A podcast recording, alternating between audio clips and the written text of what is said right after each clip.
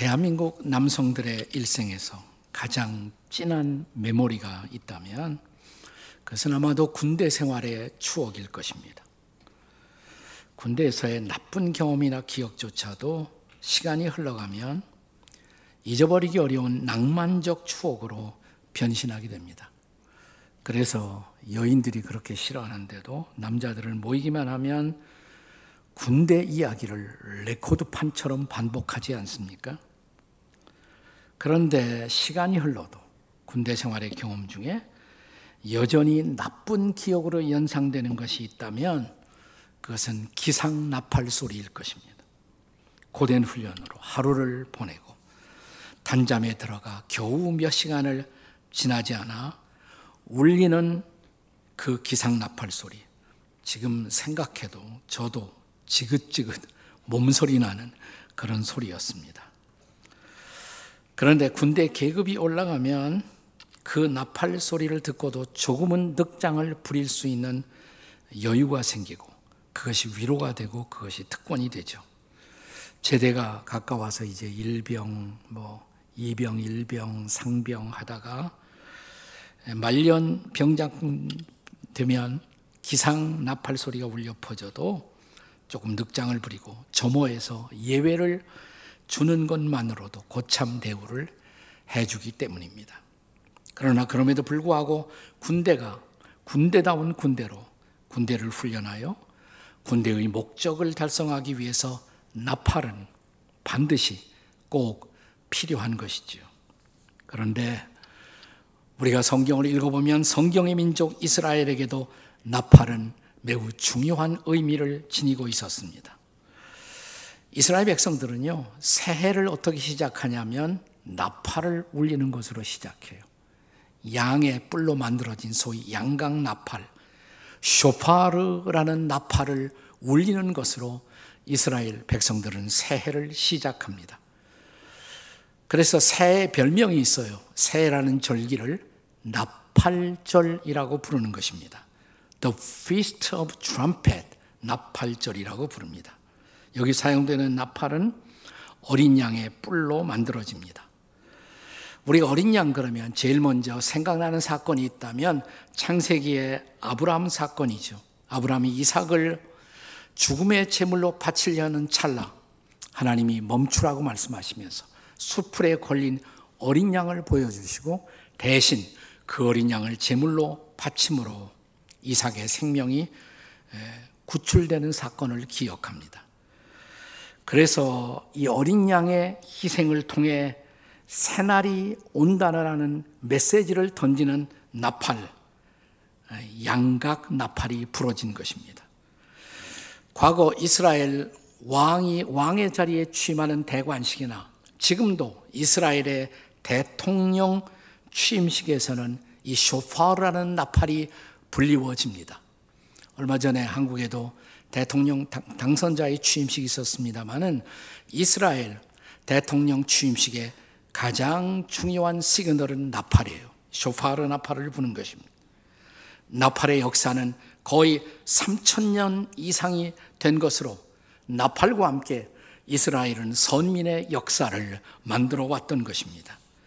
그런데 이런 이스라엘 백성들이 이제 신의 산에 한동안 머물렀다가 다시 광야를 향해 나아가면서 하나님은 모세에게 지시하셔서 제사장들을 통해 나팔을 불도록 하십니다. 그리고 구체적으로 그들이 제사장들이 나팔을 언제 풀어야 할 것인가 그 때를 정해 주십니다. 저는 본문을 묵상하면서 제 마음속에 강하게 다가온 메시지가 있다면 지금이야말로 한국 교회가 나팔을 풀어야 할 때다라는 사실이 다가왔습니다. 우리는 흔히 어떤 사람을 만나 상대방이 내가 듣기 싫은 소리를 할 때 보통 이렇게 말을 많이 했어요. 나발 불지 마. 이런 소리를 많이 했잖아요. 근데 지금은 나발을 불어야 할 때입니다. 옆에 사람을 쳐다보고 나팔 붑시다. 한번 해보세요. 시작. 나발 붑시다. 이렇게. 네, 지금은 나팔을 오히려 불어야 합니다. 왜? 지금 우리는 나팔을 불어야 할까요? 그 첫째 이유는 지금은 주의 백성들이 모여야 할 때입니다. 본문의 1절과 2절의 말씀을 함께 같이 읽도록 하겠습니다. 같이 읽습니다. 시작. 여호와께서 모세에게 말씀하여 이르시되 은나팔 둘을 만들되 두들겨 만들어서 그것으로 회중을 소집하며 진영을 출발하게 할 것이라. 네. 여기는 은나팔이에요. 네. 양, 양강 나팔은 아니고 은으로 만들어진 나팔입니다. 그런데 나팔을 한 번만 부르면 지도자를 소집하는 것이에요. 근데 여기는 둘이죠. 쌍나팔입니다. 쌍나팔이 불려지면 온 회중을 소집하는 것입니다. 여기에 회중을 소집하며 라는 말씀이 있었죠. 우리가 함께 읽은 말씀 가운데 우리가 영어의 킹 제임스 버전을 읽어보면 회중을 소집한다라는 말이 calling of the assembly 이렇게 되어 있어요. calling of the assembly 회중을 calling한다 부른다는 뜻입니다. 그런데 우리가 신약 성경을 읽어보면 이 신약 성경에서는 이 소집된 회중을 가리켜 교회라고 부른 것입니다. 교회. 우리가 히라보로 교회를 에클레시아라고 부릅니다. 다 같이 한번 에클레시아. 두 가지 단어가 결합했어요. 에크라는 단어와 클레시아, 칼레오. 에크는 영어의 전치사 out of, from. 그러니까 무엇 무엇으로부터 불러냄을 받아 형성된 공동체. 그게 바로 교회인 것입니다. 자, 그렇다면 구약 성경의 광야를 행진하던 이스라엘 백성들, 그들은 거대한 하나의 교회라고 할 수가 있을 것입니다. 실제로 사도행전 7장 38절의 말씀을 보겠습니다. 같이 읽습니다. 사도행전 7장 38절 시작 시내산에서 말하던 그 천사와 우리 조상들과 함께 광야 교회에 있었고 또 살아있는 말씀을 받아 우리에게 주던 자가 이 사람이라. 이 사람이 모세를 말하는 거예요. 그러니까 모세에 의해서 이끌림을 받고 있었던 이스라엘 공동체를 가리켜 광야 교회 이렇게 불렀던 것입니다.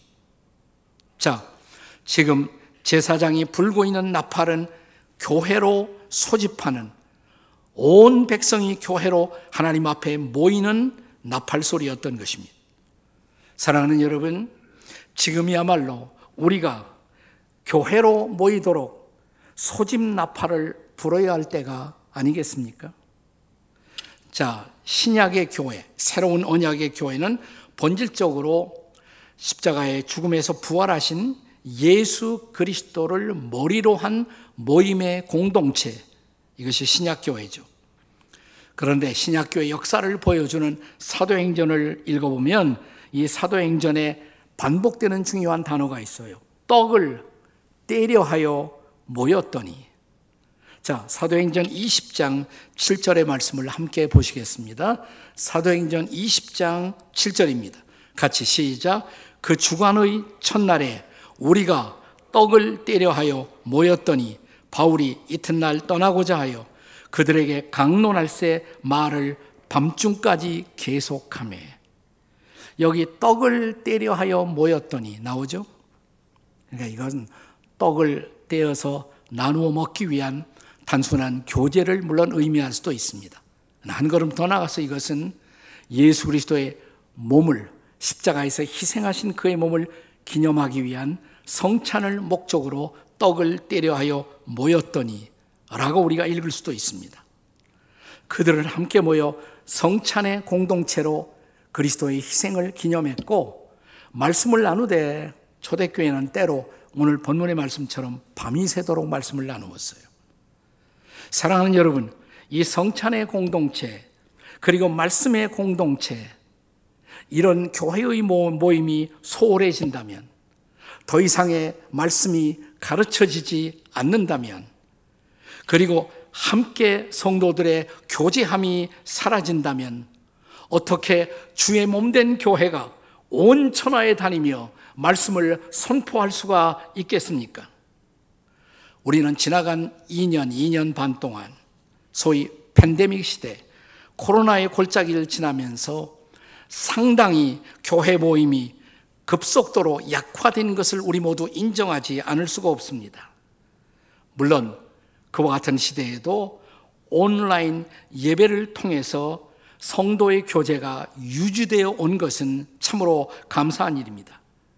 그러나 과거 코로나 이전에 교회 공동체로 함께 모였을 때 회중이 함께 예배드리고 함께 찬양하고 함께 말씀을 받고 함께 성찬을 나누면서 우리의 마음이 뜨거웠던 그 시절의 감동 그런 은혜를 우리가 지금 과연 우리가 붙들고 있을까요? 그렇다면 이제야말로 저는 이 땅의 모든 교회들이 다시 진지하게 들어야 할 말씀이 있다면 그 말씀이 바로 히브리서 10장 24절, 25절의 말씀일 것이라고 생각을 합니다. 한번 같이 읽어요. 다 같이. 시작. 서로 돌아보아 사랑과 선행을 격려하며 모이기를 폐하는 어떤 사람들의 습관과 같이 하지 말고 오직 권하여 그날이 가까움을 볼수록 더욱 그리하자. 모이기를 폐하는 사람들의 습관을 따르지 말라고. 그날이 가까움을 볼수록 하나님의 나라가 완성되고 역사가 완성되는 그때가 가까움을 볼수록 더욱 모이기를 힘쓰라고. 우리는 교회 역사를 읽어보면 종종 교회의 공적인 모임이 폐지되는 위기를 경험한 때가 있었어요. 적지 않게 그런 때가 있었습니다. 그것은 우리가 겪어왔던 이런 전염병 같은 위기도 있었고, 때로는 강렬한 그런 정부 체제에 의한 박해로 말미암은 때일 수도 있습니다. 지금 중국의 교회들이 그런 모임 폐지의 위기를 제일 아주 신랄하게 겪고 있습니다. 하지만 그때마다 하나님은 또 한 번 하늘을 여시고 부흥의 역사를 부어주세요. 그리고 한 번 부흥을 체험하면 우리는 다시 모였고 그리고 모여서 교회 공동체의 사명을 감당함으로 지금까지 걸어왔던 것입니다. 그렇다면 사랑하는 여러분, 우리가 살고 있는 우리 시대의 이 광야에 지금이야말로 하나님의 나팔이 울려야 할 때가 아니겠습니까? 그리고 우리 모두 예배의 자리에 다시 한번 모일 수 있기를 주의 이름으로 축복합니다.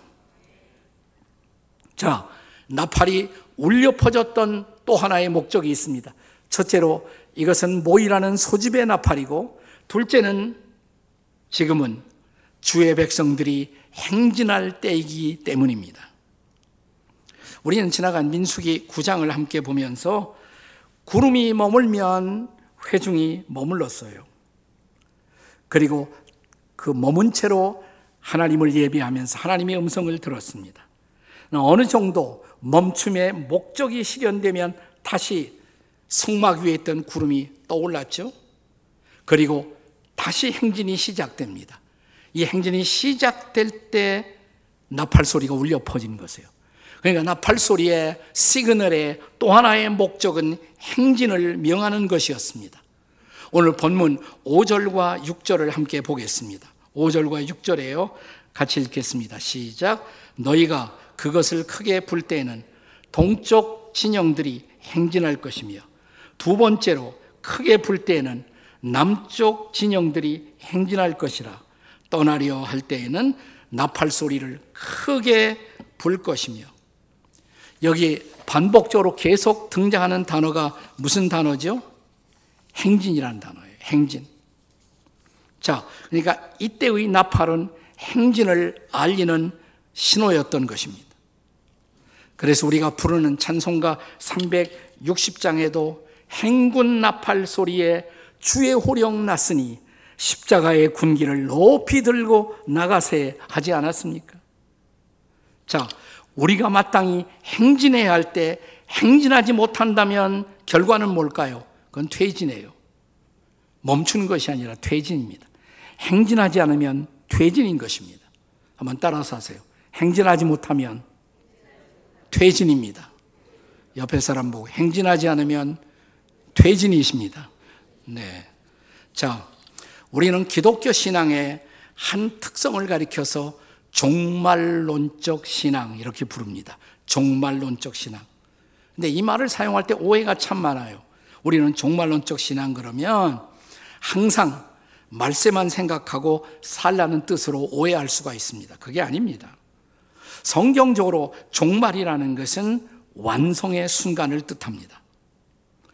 그러니까 종말론적으로 산다는 것은 그 완성의 순간, 혹은 이것을 오메가 포인트라고 불러요. 완성의 순간, 오메가 포인트를 바라보며 하나님의 뜻이 실현되도록 나의 삶과 우리의 모든 시간을 그분 앞에 바쳐 산다는 것, 그것이 종말론적 삶이라고 부르는 것입니다. 제가 좋아하는 설교자 조지 트루엣이 한 말을 제가 종종 인용하죠. 가장 위대한 지식, 그것은 하나님의 뜻을 아는 것이고, 가장 위대한 성취, 그것은 하나님의 뜻을 행하는 것이다. 반복합니다.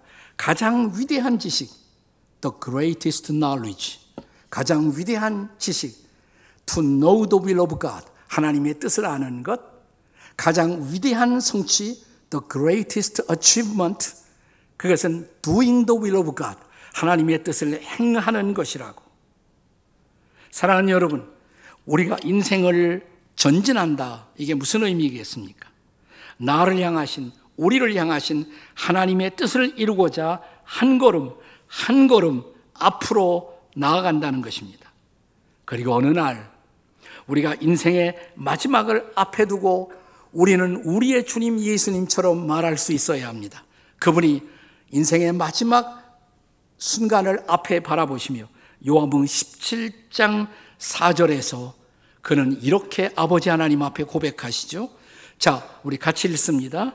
시작. 아버지께서 내게 하라고 주신 일을 내가 이루어 아버지를 영화롭게 하였사오니 아버지 나에게 하라고 주신 그 일을 제가 이루어 아버지를 영화롭게 하였습니다. 아, 예수님이니까 그런 고백이 가능했겠지요. 아닙니다. 그렇다면 이제 예수님의 제자, 우리와 똑같은 피와 살을 가진 우리처럼 불완전하고 실수할 수 있는 인생이었던 바울 사도의 마지막 고백을 들어보실까요? 그가 인생을 마지막 앞에 두고 한 유명한 고백, 우리가 자주 인용하는 고백입니다. 디모데 후서 4장 6절이야 8절의 말씀입니다. 같이 읽습니다. 시작. 전제와 같이 내가 벌써 부어지고 나의 떠날 기약이 가까웠도다. 나의 선한 싸움을 싸우고 나의 달려갈 길을 마치고 믿음을 지켰으니 이제 후로는 나를 위하여 의의 면류관이 예비되었으므로 아멘. 바로 그 고백의 날 그렇게 고백할 그날을 바라보며 이제 앞으로 행진하라는 것입니다. 자, 지금까지 이스라엘 백성들은 출애굽한 후에 시내산에 와서 시내산 부근에서 1년 가까이 머물렀던 것입니다. 그러니까 계속 머물러 있을 수 없잖아요. 이제 드디어 나팔 소리가 울려 퍼집니다. 광야를 향해서 행진하라는 것입니다. 약속의 땅을 향해 행진하라는 것입니다. 소명의 실현을 향해 나아가라는 것입니다. 자, 이제 우리도 우리를 불러주신, 우리를 소집하신 그분이 우리를 위해 가지신 마지막 목표, 그 목표를 향해 나아갈 수가 있을까요? 저는 누구라도 인생의 목표를 나는 100% 실현했다. 아마 그런 사람은 존재하지 않을 거예요. 네. 하지만 우리가 목표를 향해 살다가 어느 정도 목표에 근접한 상태 속에서 우리는 우리가 지금까지 달려왔던 바톤을 다음 주자에게 남겨주고 인생을 퇴장하는 것이 보편적 인생의 그림이고 그것이 주님이 기대하는 보편적 소명이라고 저는 생각을 합니다. 자, 그렇다면 이제 저와 여러분도 인생의 남은 날을 바라보며 남은 날의 소명을 바라보면서 이제 일어날 때가 되지 않았어요. 다시 전진할 때가 되지 않았습니까?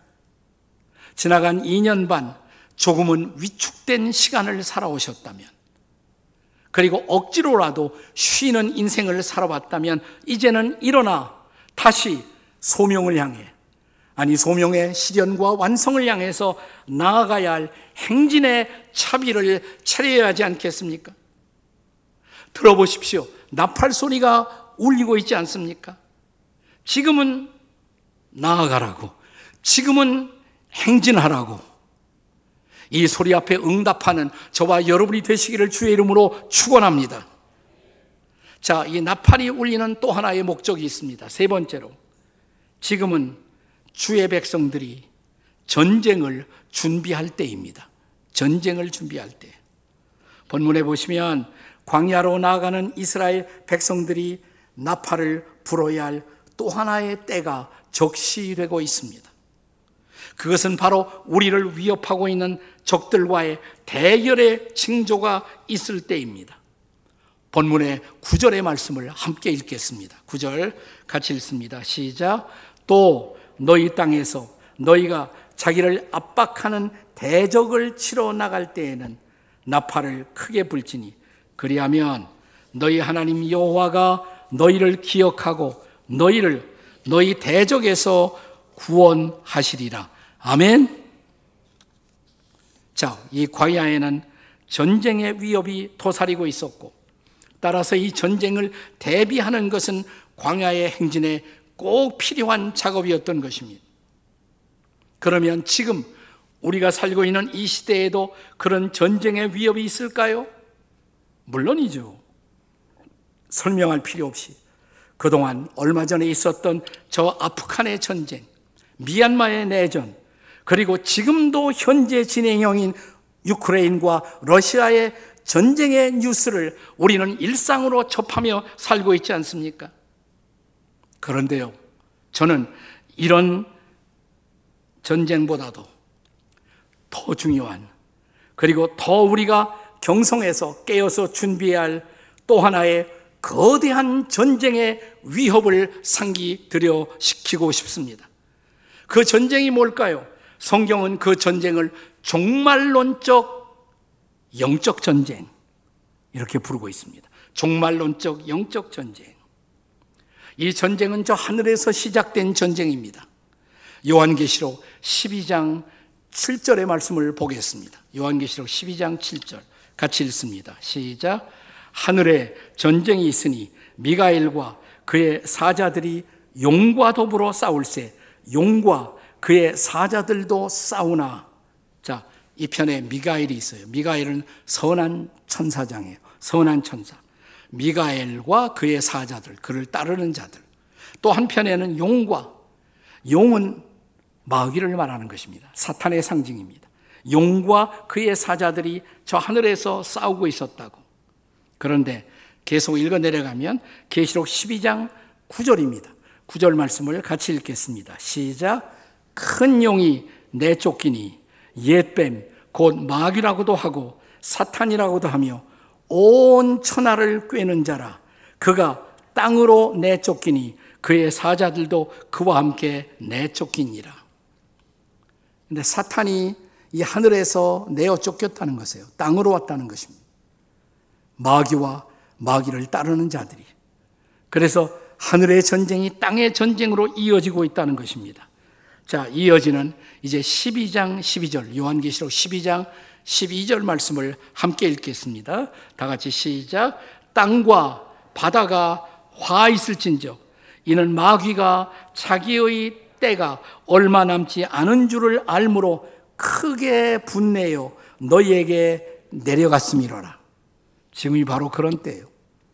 그러니까 마귀가 내려와서 자기의 때가 얼마 남지 않은 줄을 알고 분노하고 있다. 다시 말하면 마귀의 최후의 발악의 시간이다 이 말입니다. 사탄의 최후의 발악의 순간, 그 어둠의 전쟁이 지금 바야흐로 벌어지고 있다는 것입니다. 따라서 이제는 나팔을 불어야 한다고, 하나님의 백성들을 깨워야 한다고, 그들이 일어나 준비해야 한다고. 자, 이 경고를 에베소서 6장 10절 이하에서 바울은 어떻게 설명하고 있습니까? 비교적 우리에게 익숙한 구절이죠. 자, 에베소 6장 10절 이하 같이 읽습니다. 다 같이 시작. 끝으로 너희가 주 안에서와 그 힘의 능력으로 강건하여지고 그다음 마귀의 관계를 능히 대적하기 위하여 하나님의 전신갑주를 입으라. 우리의 씨름은 혈과 육을 상대로 한 것이 아니요 통치자들과 권세자들과 이 어둠의 세상 주관자들과 하늘에 있는 악의 영들을 상대함이라. 아멘. 이렇게 시작해 끝으로 옛날 번역에는 종말로 그랬어요. 자, 여기 12절에 우리의 씨 이름은 왜 이렇게 번역했는지 몰라요. 아주 약하게, 틀린 것은 아니지만 약하게 번역을 했어요. 우리의 싸움은 이 말이에요. 우리의 싸움은. 혈과 육의 싸움이 아니다. 마지막에 하늘에 있는 악의 영들을 상대로 싸우는 것이다. 영적 전쟁이다 이 말입니다. 그 영적 전쟁에서 사단을 마귀의 관계를 대적하기 위해서 우리는 전신갑주로 무장해야 한다. 바울이 그렇게 말합니다. 그렇습니다. 우리는 우리가 살고 있는 이 시대에 우리의 미래에 대한 기대가 있습니다. 자, 지금보다는 훨씬 나은 세상이 우리를 기다리고 있다고 기대하고 싶어집니다. 과학이 좀 더 발전하면, 그리고 문화가 좀 더 발전하면, 요즘 말하는 메타포스의 새로운 시대도 올 것이고, 그런 기대가 있어요. 물론 과학기술은 상당히 발전할지 모릅니다. 또 우리는 더 화려한 문화를 경험하게 될지도 모릅니다. 그런데 죄송합니다만은 잘 들으십시오. 그럼에도 불구하고 세상은 앞으로 더욱 어두워질 것이고 세상에서의 악은 더욱 기승을 부릴 것이고 사람들의 가치관은 더욱 혼란해질 것이고 역사의 전망은 더욱 비관적이 될 수가 있다는 것이 성경의 경고인 것입니다. 문제는 이것입니다. 이런 시대를 직면하면서 우리가 깨어 준비하고 있는가? 영적 무장을 하고 있는가? 우리는 정말 하나님의 전신갑주로 무장하고 있을까요? 자, 에베소 6장 10절 이하에 그 영적 무장이 잘 나와 있죠. 머리부터. 머리에는 뭘 쓰라고? 구원의 투구. 그 말은 머리가 제일 중요해요. 구원의 확신. 정말 그것으로 준비해야 한다 이 말이에요. 구원의 투구. 또 가슴은 의의 흉배. 우리가 의롭담을 받은 사람으로서 의를 목표로 한 삶의 행군을 할 수 있는 가슴이 준비되어 있는지, 의의 흉배, 허리에는 뭘 띠고, 진리의 허리띠, 진실의 허리띠, 거짓을 벗어버리고 진리로 허리띠를 띠고, 또 신발은 뭐예요? 신발은 평화의 복음의 신을 신고, 또 한 손에는 믿음의 방패, 그리고 또 한 손에는 뭐예요? 성령의 검, 왼손잡이는 바꿔, 바꿔 들고. 등에는 없어요. 등에는 무장이 없어요. 그러니까 절대로 등을 보이지 말고 앞으로 이 말입니다. 앞으로. 네. 그렇게 우리는 준비되어 있을까요? 지나간 어떤 시대보다도 우리는 믿음의 방패를 더욱 견고히 붙들고 말씀의 검을 예리하게 갈고 기도의 무릎을 꿇고 미래를 향해 준비하고 있을까요? 기도하고 있을까요? 그렇게. 우리의 자녀들을 위해서도, 우리의 조국을 위해서도, 그리고 우리의 교회를 위해서도 말입니다. 일제, 강점기, 신사 참배가 전 국가적으로 강요되자 그 신사 참배의 거부를 결단하고 다가오는 일제의 탄압의 손길을 느끼면서 당시에 우리의 자랑스러운 선배 주기철 목사님은 이런 말을 남깁니다. 이게 신사참배를 앞두고 체포되기 직전에 그가 남긴 말이에요. 칼날이 내게 다가온다 해도 그 칼날을 향해 나아갈 것입니다. 내 앞에는 오직 일사각오의 길만이 있을 뿐입니다. 그는 이 어두운 시대에 후퇴하지 않았습니다. 앞을 향해 나아가자, 나아가고자 한 것입니다. 그리고 자신의 생명을 거룩한 순교의 제물로 바쳐 교회를 지켰던 것입니다. 사랑하는 여러분, 지금 바야흐로 영적 전쟁을 알리는 나팔 소리가 울려 퍼지고 있지 않습니까? 과거에 미국에서 아주 하나님의 손에 존귀하게 쓰임을 받은 평신도 전도자 D.L. 무디 많은 목사님들이 무디 목사님은 그러니 무디 목사가 아니에요. 평신도 전도자예요, 본래. 자, 디엘 무디는 시카고에 거룩한 전쟁을 선포하고 내가 살고 있는 시카고부터 복음화 시키겠다고. 그리고 전 세계를 하나님의 말씀으로 바꾸겠다고 결단합니다. 그를 함께 도왔던 팀들이 있어요. 그 중에 음악 한 사람이 있었습니다. 타우너 박사라는 분이 있었는데 닥터 타우너가 어느 날 사실 무디는 정기적으로 시카고에서 일주일에 한 번 이상 그는 거리에 나가서 복음을 실제로 사람들을 만나 전했습니다. 그 전도의 장으로 전도팀이 나아가기 전에 타우너 박사는 찬송을 하나 만듭니다.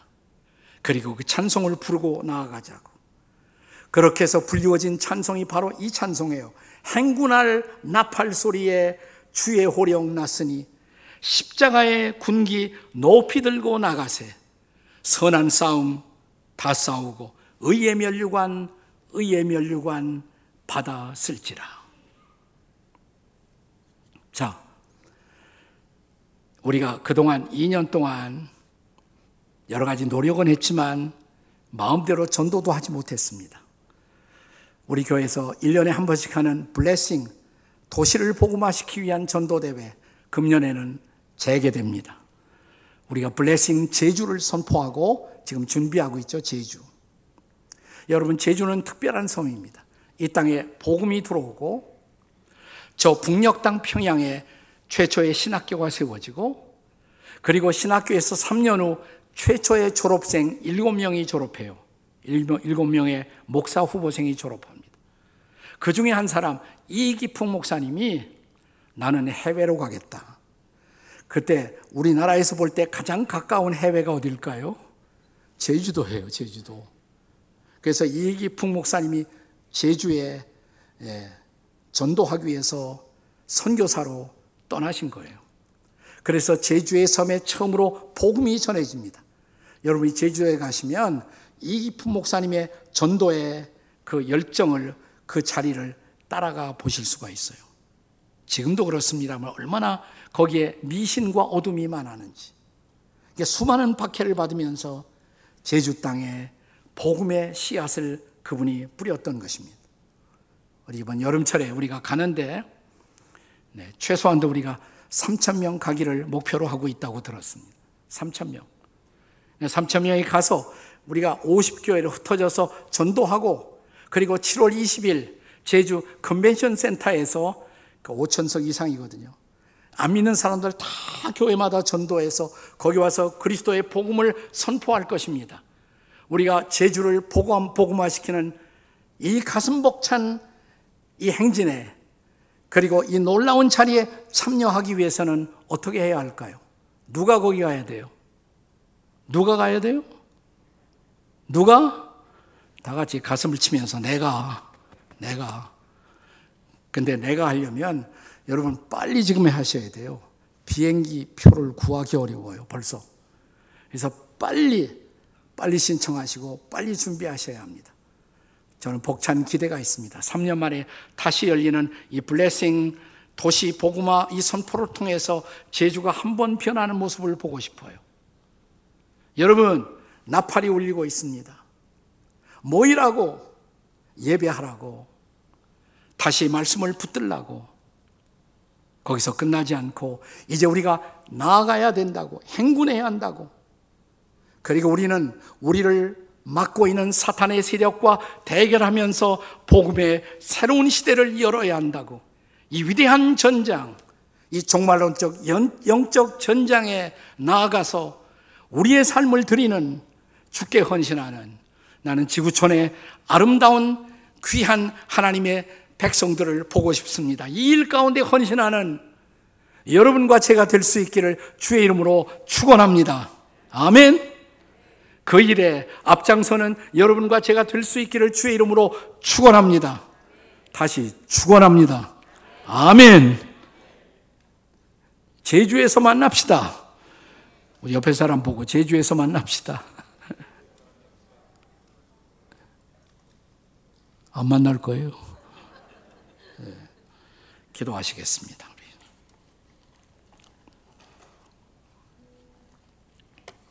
하나님, 그동안 2년 동안 여러 가지로 우리는 답답한 시간을 살아왔습니다. 물론, 그럼에도 불구하고 우리에게 주신 은혜 적지 않았습니다. 그럼에도 불구하고 우리에게 주신 하나님의 손길과 인도를 기억합니다.